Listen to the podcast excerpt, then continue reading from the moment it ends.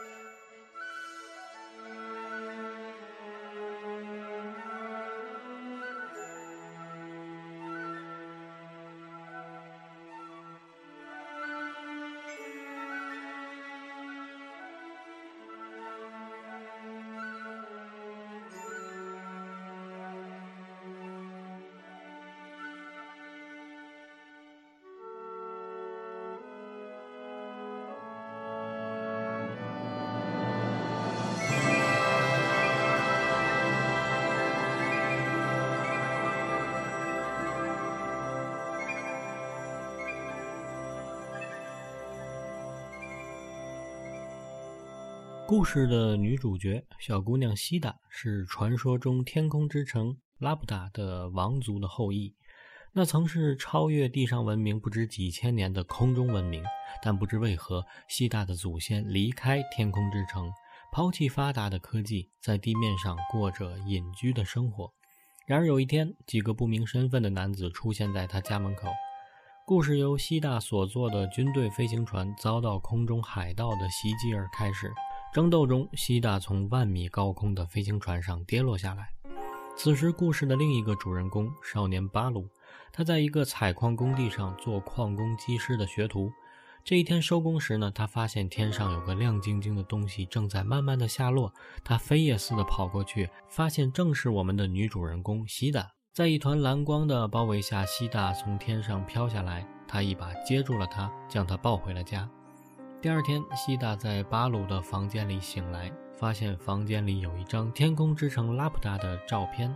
这是巴鲁的父亲曾经冒着生命的危险、历尽艰辛才拍到的真正的天空之城，但除了巴鲁之外，没有人相信他。于是父亲在郁郁寡欢中去世了。巴鲁也因此发誓，一定要向他人证实世上真的有天空之城存在。而西达让他重新燃起了希望。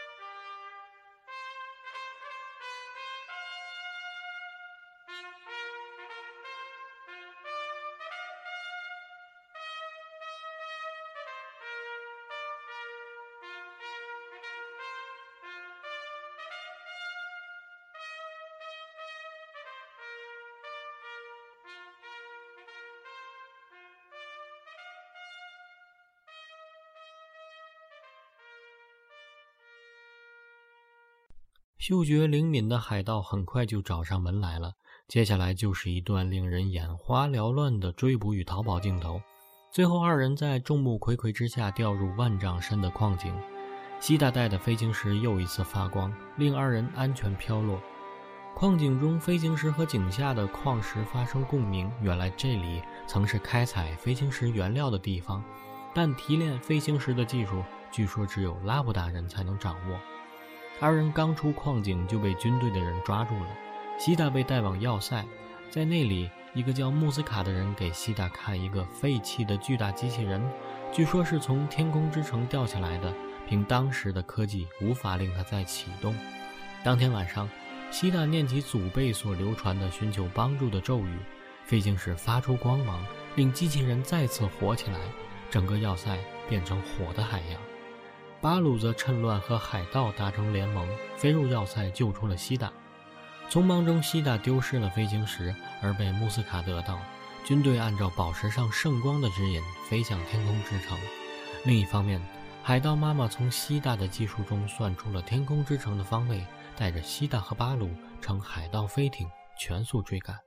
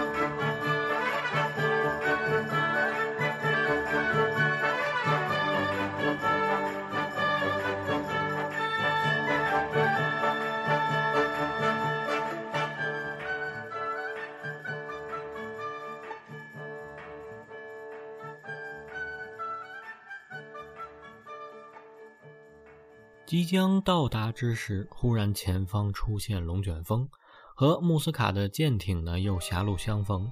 交战中，巴鲁和西达的滑翔机被卷入龙卷风里，这里就像是被上帝抛弃的领域，自然的恐怖与众神的愤怒在这里集结，飞越浓重的黑暗，在纵横飞啸的电光中，穿过闪电的回廊，突破生与死的界限，命运之门再次敞开在少年的面前。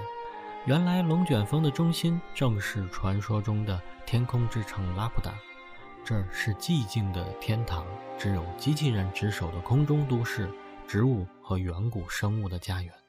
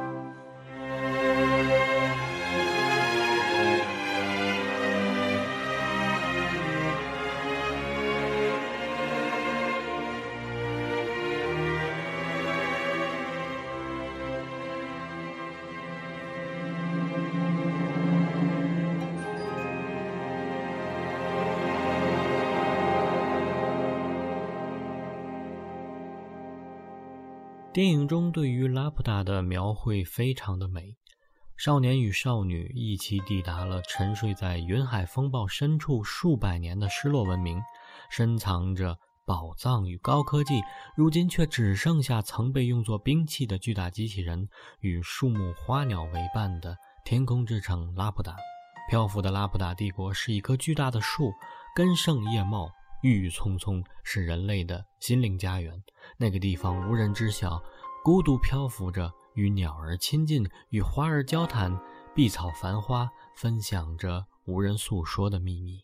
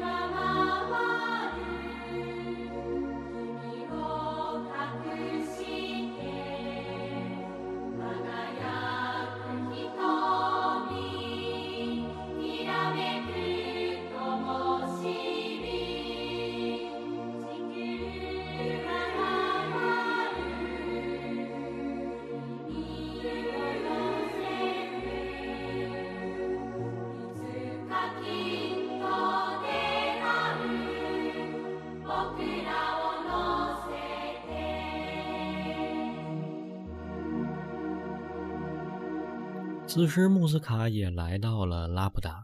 原来，他也曾经是拉普达皇室的后裔。他迫使西达和他一起进入中央控制室，启动黑石碑上的文字，即将开始他称霸世界的野心。他运用天空之城巨大飞行石的力量，摧毁了军队的飞艇，并且狂傲地嘲笑着人类如同垃圾一般渺小。西达此时抢过飞行石，为了阻止穆斯卡，他和赶来的巴鲁一起念起了毁灭一切的咒语——巴鲁斯。至此，天空之城拉普达解体，邪恶和助纣为虐的武器系统一同化为大气层的火球坠入海中，而使拉普达飘在空中的巨大飞行石结晶，载着拉普达的生命之树上升到天空的尽头。在宝座这儿决定你的命运，真有意思。你快过来！你说这里是宝座，这里是坟墓，你我的葬身之地。国家已经灭亡了。居然国王还苟且偷生，我不会把石头交给你的，你不可能从这里踏出一步，你会跟我一起死。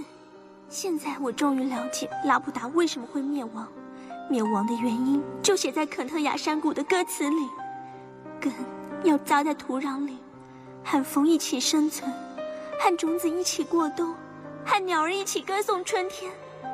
不管你拥有了多么惊人的武器。也不管你操纵了多少可怜的机器人，只要离开土地，就没办法生存。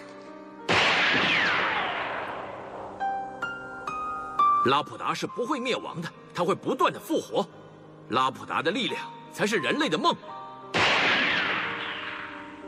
接下来就要打耳朵了，还不赶快跪下来，向我求饶，去跟那小子把石头拿回来。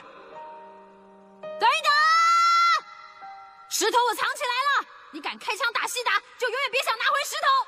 八路，不要交出来，他到最后还是会杀掉我们的。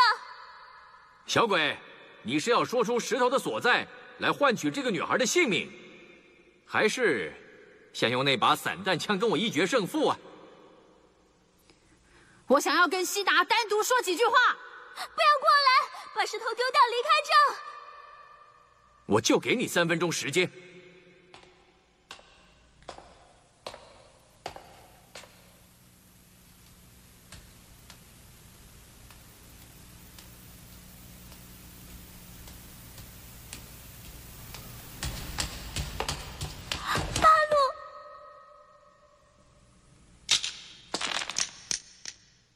西达，你镇定一点，听我说。你教我念那句话，我跟着你念。把你的手放在我的左手上。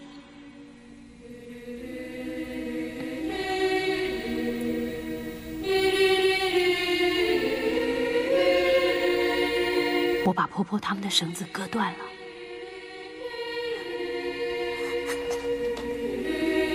时间到了，有话赶快说。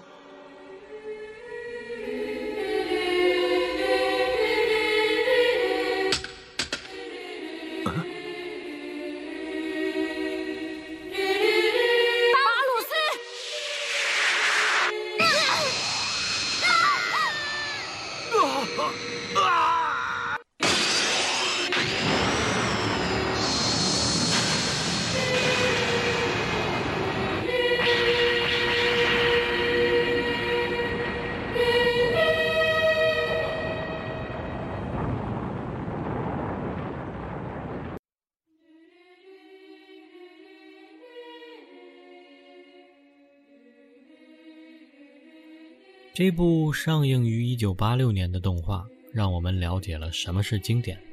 通常来讲，当我们看着一部可能比自己还要年长的作品时，大都抱着一种宽容的态度，这是一种理解时代背景与其局限性的宽容。但是，至于这部电影来说，留给我们内心的只有无尽的赞叹与感动。应接不暇的精美背景与浮想联翩的剧情设计，这对于我们来说。无论是视觉亦或是内心，都只有无尽的冲击与再现。《天空之城》是一部宫崎骏由《格列佛游记》萌生创意而作的电影。他从《格列佛游记》中确定了一个意象——天空之城，在这个大的构架上讲述了自己内心的一个故事，唯美、浪漫、人性。它无关乎探险悬疑，依旧是它不变的主题：对于自然的敬畏与人类贪婪的痛斥，人性的纯真与贪婪之间的对比。科技发达的天空之城，这里美好平静，孤独的机器人与花草动物和谐相处，神圣庄严，就像我们丢弃已久的灵魂。拉普达的分解崩坏，一层层繁重的科技文明剥落，回归大自然。一棵茁壮繁茂的大树漂浮在天空中，与风共存，与种子越冬，与鸟歌颂。就像西大说的：“不管你拥有了多么惊人的武器，也不管你操纵了多么可怜的机器人，只要离开土地，就没办法生存。所以，敬畏自然才是人类唯一的恒久之道。”好，节目最后再来放一下影片中那首脍炙人口、风靡全球的歌曲《伴随着你》。作词宫崎骏，作曲和编曲均是久石让。之前我们放了一个版本，是日本山病儿童合唱团的演绎。下面我们播放的是来自于日本歌唱家井上幸美的演绎版本。他也因为这首歌的出色发挥而与吉卜力动画结下了很深的渊源，并在之后演唱了《龙猫》《魔女宅急便》等不少著名的动漫的插曲。好，本期节目就到这里，感谢收听，我是如恋。下期再见。